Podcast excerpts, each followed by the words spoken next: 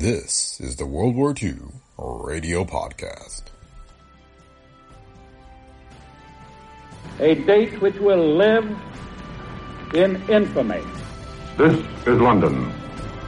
We shall fight in the hills. We shall never surrender. Go ahead, Berlin. This is the National Broadcasting Company.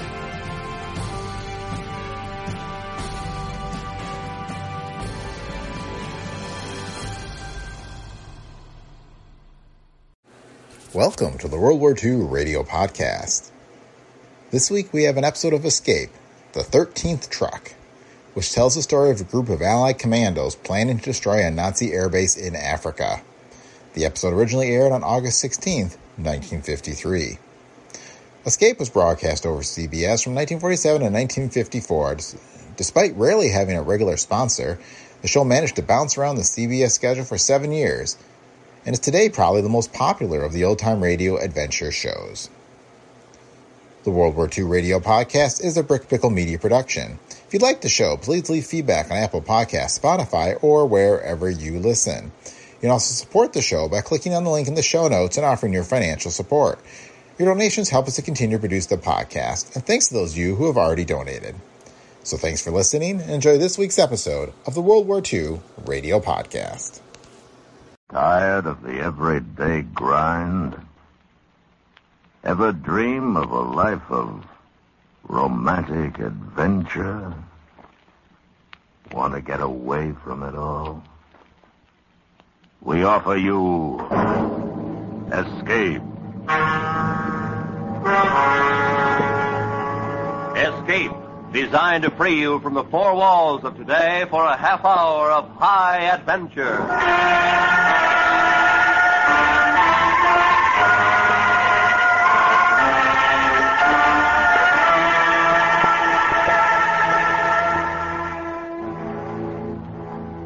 You were a hundred miles from your own lines, waiting for the enemy who will lead you to your destination, while the danger to you and your men becomes more acute.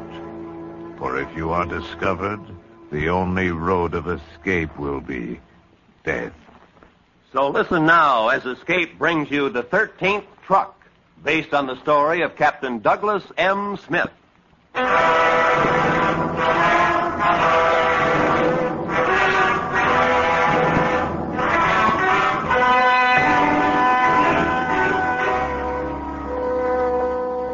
Some of the men called it a joyride. Two days before, we left headquarters at Kabrit, Egypt, circled Tobruk, sneaked across into Nazi-held territory. Destination? A Nazi airfield a hundred miles behind enemy lines. A joyride? The next 24 hours could turn our army truck into a hearse. Just six of us in that truck. Sergeant Healy, a corporal, three enlisted men, Hutchins, Plumley, and Duffy, and myself, Captain Paul Graham, U.S. Army. I was the only American in the group, the others drafted from Montgomery's 8th Army. As a unit, we were called Desert Commandos. Our business? Sabotage. Bloody desert. Easy does it, Sergeant. Didn't see it, Captain. Sorry, sir. Break an axle, we're in big trouble. Listen to it. Think they was on a bloomin' joyride, you would. Uh, Captain, What? I was thinking. The men been wondering what they're in for this trip. Well, they'll hear about it tonight. Let me stop. That'll make them feel brighter. If a man's gonna die, it makes him feel better if he knows why. Captain Brown, a plane! A plane! Where? East, about 8,000. I uh, picked him up with the glass. Messerschmitt? Can't tell yet, too far. Pull up, Sergeant, over there with those rocks. Hurry. Yes.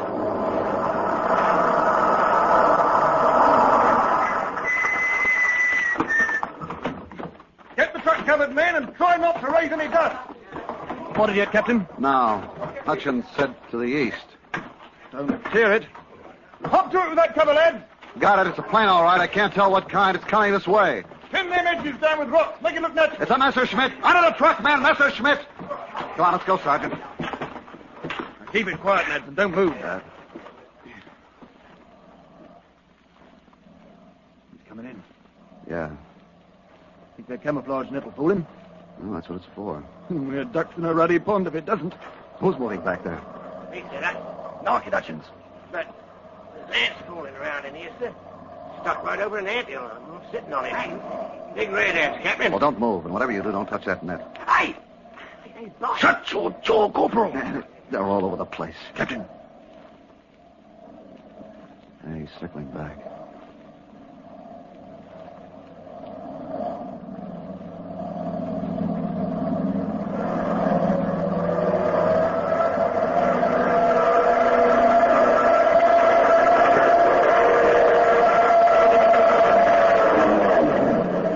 He's going away.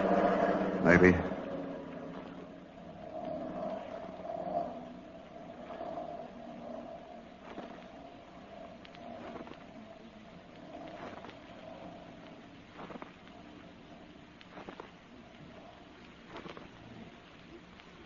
Don't hear him, sir.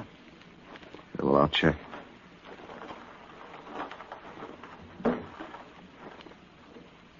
Okay, Jerry's gone. Come on.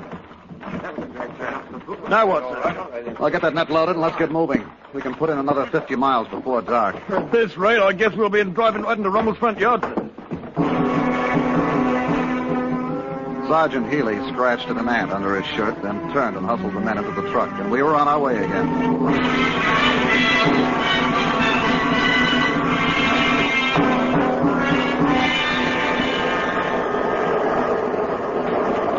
No singing now. The corporal stared across the desert from his side of the truck. Hutchins kept his eyes up where the Messerschmitts roamed. The rest just scraped away at the layers of dust and sweat, staring at each other. We covered 20 miles. 30, zigzagging deeper into Nazi territory. Just before dark, we parked in some low-lying hills above the coast highway, Rommel's main artery of communication and supply to the front lines. It was time to tell the men what they were in for. Settle down, lads. Captain Brown has a word for you. Uh, in case you're wondering where we are, we're right here. Oh, blimey, right down Jerry's throat. Yes, just about. Intelligence reports say the Germans have established a hidden airfield somewhere in uh, this area, right here. Just off the coast highway. How do they know that, sir? Well, Nazi supply trucks have been spotted leaving the coast highway, taking a camel trail up into the hills. Right here. Now, they're supplying something up there. Headquarters is certain it's a hidden airfield. Oh, that explains all them fighter planes in the forward area. You're right. Hmm. Well, then, as I see it, sir, where to find that hidden airfield, sir? Find it, Corporal, and destroy it. Destroy it, sir. How? Go in and dynamite. Where do we get the dynamite? We've got it, Corporal. You've been sitting on it for the last couple of days. You mean them boxes in the truck? Ah, dynamite. Hey, just the six of us are going to blow up this airfield? By ourselves, sir? That's a job, Hutchins. It keeps getting tougher all the time. What's that, Twombly? Nothing, Sarge. Uh, Captain, say we find the field. How do we get close enough to use the dynamite? Uh, well, close won't do, Sergeant. You mean we're going right into the ruddy place, sir? That's right, Corporal. That's where we can do the most damage. One more question, sir. How do we get inside the airfield? Uh, we drive in. Drive in? Oh, I can just see them Nazis letting us drive into their airfield with a truckload of explosives. Now, as soon as it's dark, we move on to that next hill up ahead. From there, we watch that camel road that comes up from the coast highway. We'll rest up there all day tomorrow. Then tomorrow night, after dark, we'll leave a sentinel at the top of the hill. That'll be you, Hutchins. Yes, sir. Then we'll move the truck down and park at a sharp curve within 20 yards of the camel road and wait. Wait for what, sir? For you to spot a German supply convoy on its way up the camel road. You're to wait and count exactly the number of trucks in the convoy and the distance separating them. Yes, sir. Now, when you've got that information, you come back and report. Then we wait until the Jerry convoy comes around the curve. We let all but the last truck pass by, and before this last truck comes in sight, around the curve, we'll cut into the road and fall in line. You get the picture now, Corporal? Yes, sir, only, uh, well, why don't we fall in at the end of the convoy? Oh, come off it, Corbin. Have them Jerrys in the last truck get suspicious when another truck comes up behind them? I'm paid to fight, not to think, sir. All right, Corp. Then for once you'll have a chance to earn your pay.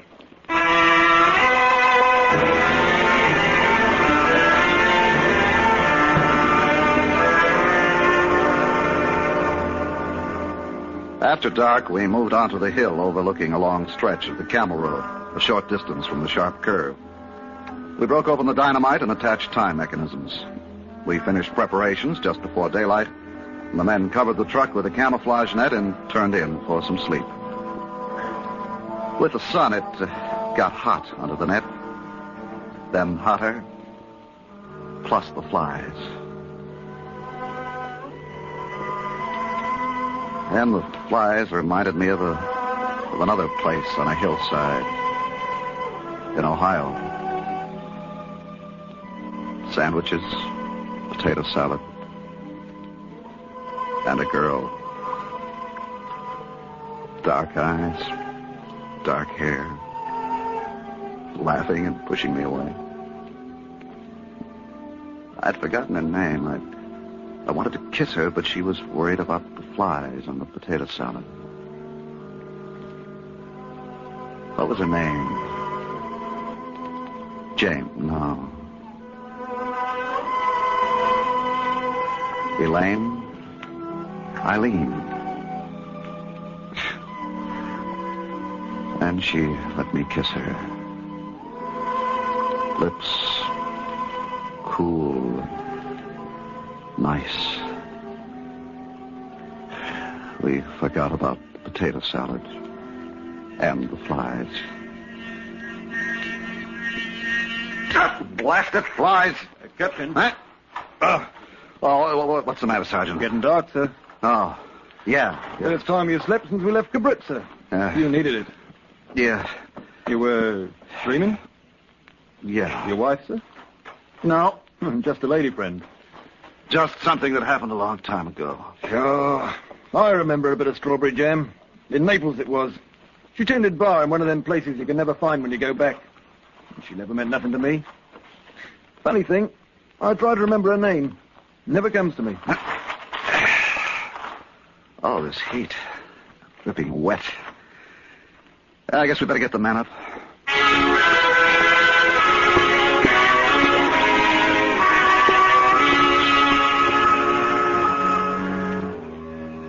A few minutes, the men were up on the truck with packs of dynamite on their backs. We left Hutchins on the hill to watch for the approaching convoy and moved down and parked 20 yards from the sharp curve in the camel road. Now we waited. Two hours passed. Three. Four. No sign of the German truck convoy. What do we do if no convoy comes through tonight, sir? Try again tomorrow night. Oh. Five hours. Still waiting. I began to think of the things that could go wrong now. I considered the possibility that Hutchins might have fallen asleep up on the hill. There were patrols scouting the area. What if one of them discovered us? It'd be a run for our lives then. We needed darkness to get at that airfield, and there was only a few hours of it left. Still, we waited. No convoy. I was about to send the corporal to relieve Hutchins when he came scrambling down the hill. Hey, hey, they're coming, Captain. Jerry Convoy. Twelve trucks. Twelve. You're positive, Hutchins. I'm positive, sir. I counted them three times. Twelve trucks about a 100 yards apart, averaging 30 miles an hour. Good. Climb aboard, Hutchins. On your toes, man. Now count each truck as it passes. We move in behind the 11th truck. I just thought of something, sir. What? What are they going to think if they count 13 trucks when we reach the airfield when there were only 12 trucks to begin with? Well, we'll figure that one out when we get to it. Here they come, Captain. First Jerry trucks coming around the bend.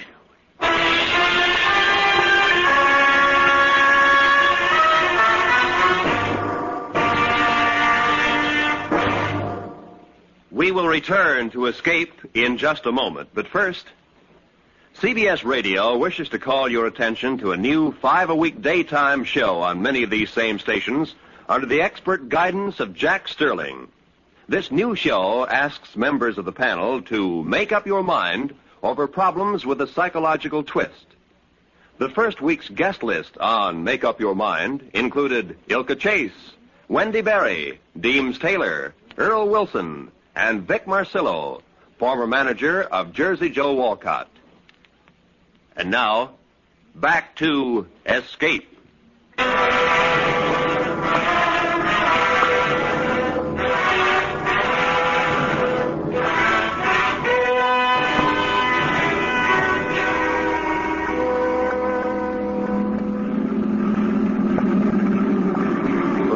truck of the Nazi convoy roared around the curve and passed. Thirty seconds later, another one. All we could see was two pinpoints of dim light coming at us, a dark shadow as it passed, and a tiny red light at the back of the truck. Three. Four. Five trucks. Then a command car. Now, what if the number 11 or 12 were command cars? They'd stop to investigate the sudden appearance of a truck at the end of the convoy. Well, we'd take a chance. Truck number seven. Eight.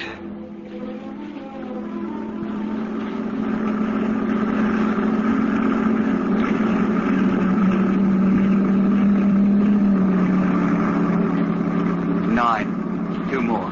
Start your engine, Sergeant. Yes, sir.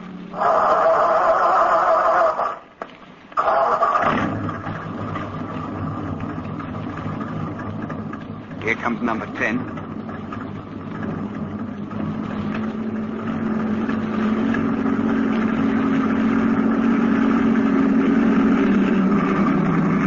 Ten. We pull out behind the next truck, Sergeant. And no headlights until we're in line. Right, sir.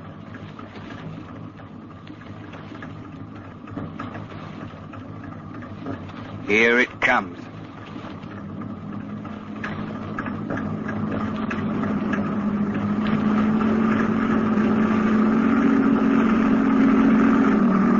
Eleven. Let's go.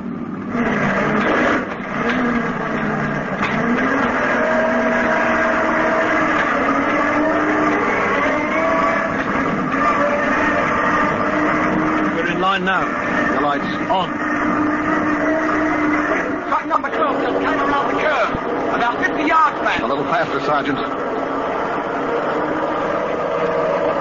Number 12 is dropping back now. Good.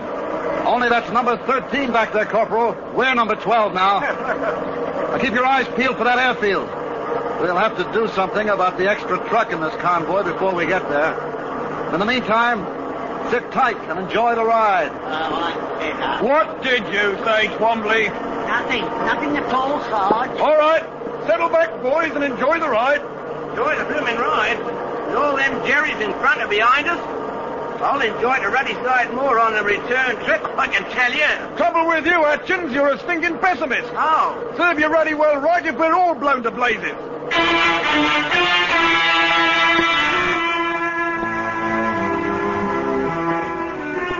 The following half hour was uneventful.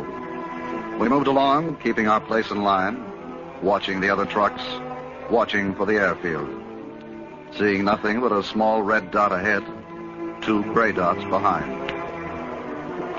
Then the corporal noticed something about those two gray lights behind us. They grew larger, came closer. Captain, the rear truck is moving up on us.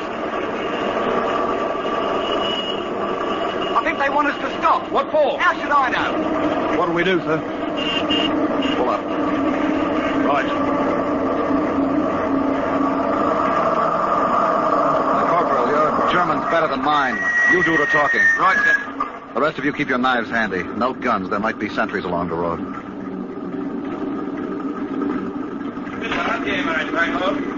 Michael. Mike. They want a match. Neither of our boys have one. Jemand muss sich hier haben. Jemand freut Leute. Du kannst es mir in Lager zurückgeben. Ja, wir haben ganz. Uh-oh. What's up, sir? Corporal gave him his lighter, but Jerry says it's a French one. Im Bir Hakeim von einem toten französischen Major. Oh, it's okay. He covered. Says he got it off a French major. Du musst dich dort gut amüsiert haben. Auf Wiedersehen. Auf Wiedersehen.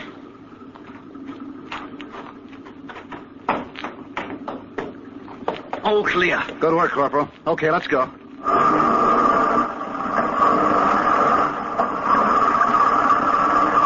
We've got to catch up with the convoy before they come back looking for us. Yes, sir. And if we don't spot that airfield pretty soon, I'm going to have conniptions. I am.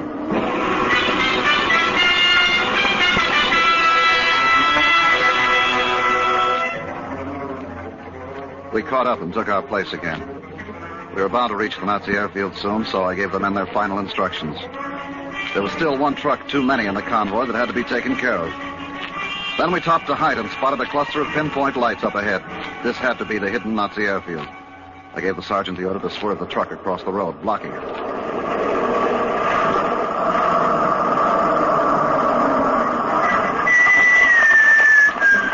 All right, a couple of you circle around behind them as they reach us. Hurry. Here they come.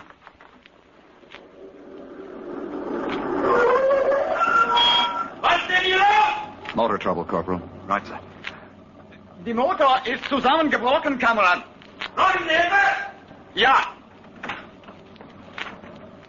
Here they come, sir. Only two.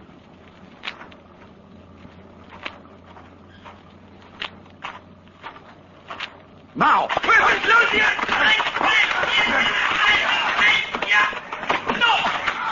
There, that does it. Okay, transfer everything to the Jerry truck, fast. Now, Twomley, you take our truck and hide it in that wadi off the road. Stay with it. We'll rally back here no more than 15 minutes from now. Now, you got that, man? Got it.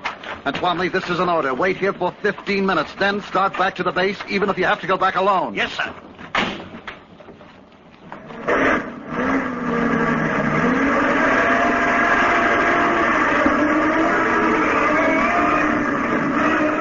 Just as we caught up with the Jerry convoy, the truck ahead pulled through the front gate.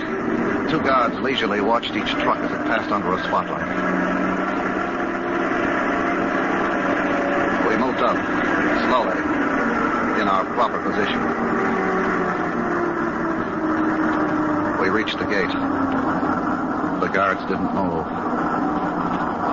Then we were through the gate. And inside, we'd made it. The other trucks parked about a hundred yards further on. We pulled up at the end of the line and we got out, stalling as much as possible. The light over the front gate went out. The other drivers were gone now.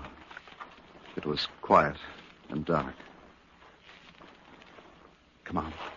Quiet.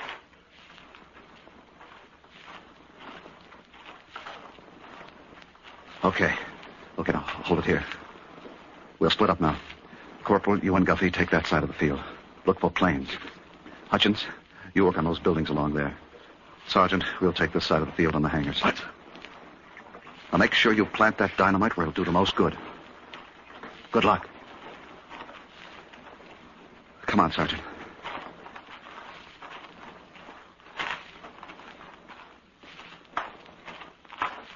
There's the bunker, Captain. In here. Captain, look. Yeah. Three planes, all fighters. There must be at least half a dozen bunkers along this side of the field, with planes in all of them. We've hit the jackpot, Captain. You start at the other end, Sergeant. Work your way back. I'll meet you here in three minutes. Right, sir. I found three bunkers, planes in each of them. A squad structure with a sign out front, Achtung Explosives. I poked two loads under that one. Then a warehouse, a bulldozer, trucks, cars, and three barracks buildings. From somewhere in the pitch black, I could hear voices laughing and talking. Then I was back at the first bunker, and the sergeant moved out of the dark. He was smiling. Planes in all them bunkers, and I got a fuel reservoir while I was at it, sir. Good. Let's get out of here. We've been spotted.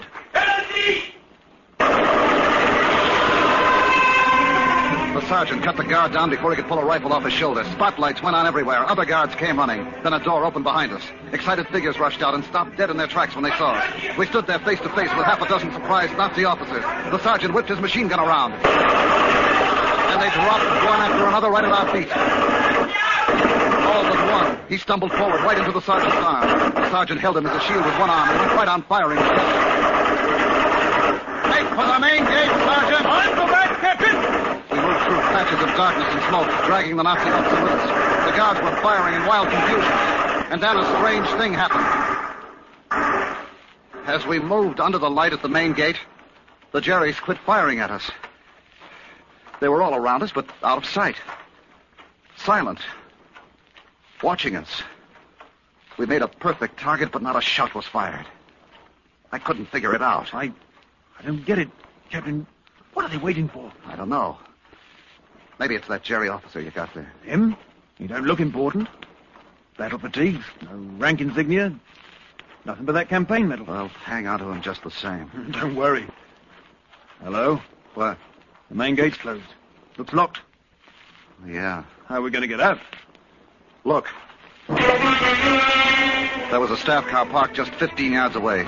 We moved to it, wondering how long it would be before the guards made up their minds to start shooting again. The sergeant got in the back with the Nazi officer, and I started the car and headed right for the gate.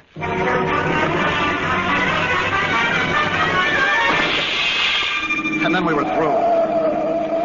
Let's get away from this bloody place. Them explosives is going off any second now. See if any of them pull out after us. I don't think so. Not yet. Well, the wadi should be up around that bend in the road. Wonder how many of the men made it back. We'll soon find out. There she goes. The sky turned white, then red as the shockwave crashed against us. The car swerved from side to side. Shells from the ammo dump screamed in at us from every direction, tearing the landscape open everywhere. I could hardly hold the car on the road and moving. Finally, the road curved around a hill, offering some protection from the bombardment of the explosion. Oh, did we do all that, sir? Looks like it. That was meant for you, Fritz. Hey, come back here, you! What's wrong? He's trying to jump! My God! Hold it! No! He got away! Pull up! I'm going after him! No, it's too dark. Never find him now anywhere.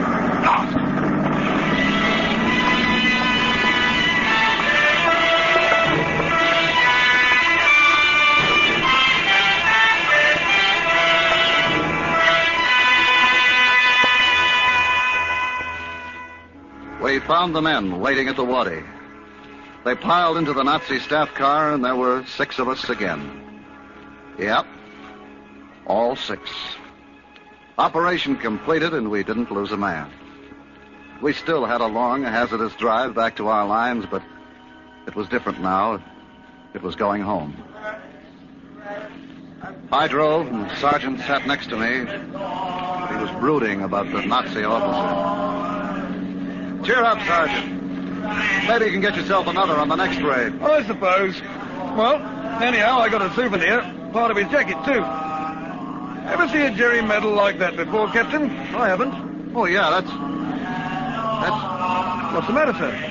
Holy. What's the matter? You, you got this off that officer? Yes, sir. What? Uh, do you know what it is? No, sir. What? It's the Hitler Knight's Cross. Hitler Knight's Cross? Yeah, the Fuhrer's personal medal. There's only three that he's ever given out. Oh, sir? Three. Goering got one. One for von Rundstedt. What about the other? Rommel. Take your pick, Sergeant. Which one of them did we have?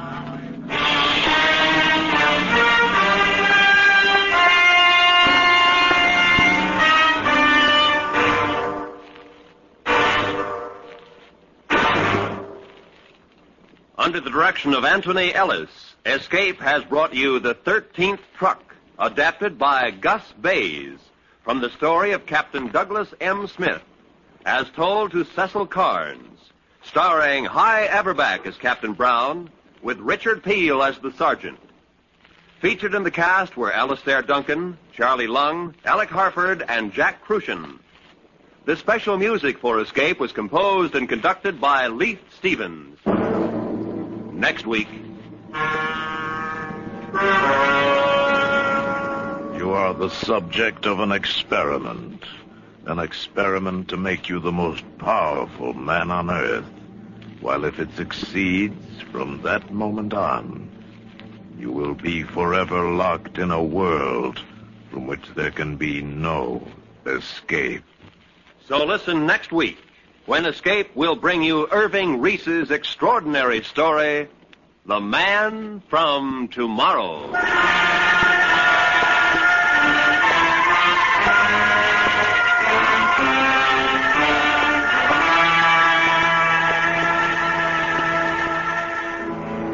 A sensational trial of old San Francisco in 1870 will be your crime classic on CBS Radio tomorrow evening. The title, The Incredible Trial of Laura D. Fair. It's a long title, but whether you have a short or long memory, don't miss this exciting story of Mrs. Fair's incredible trial, dramatized by CBS Radio on Crime Classics tomorrow evening over most of these same stations. This is Roy Rowan speaking. And remember, there's action as the policeman really finds it in 21st Precinct, Tuesdays on the CBS Radio Network.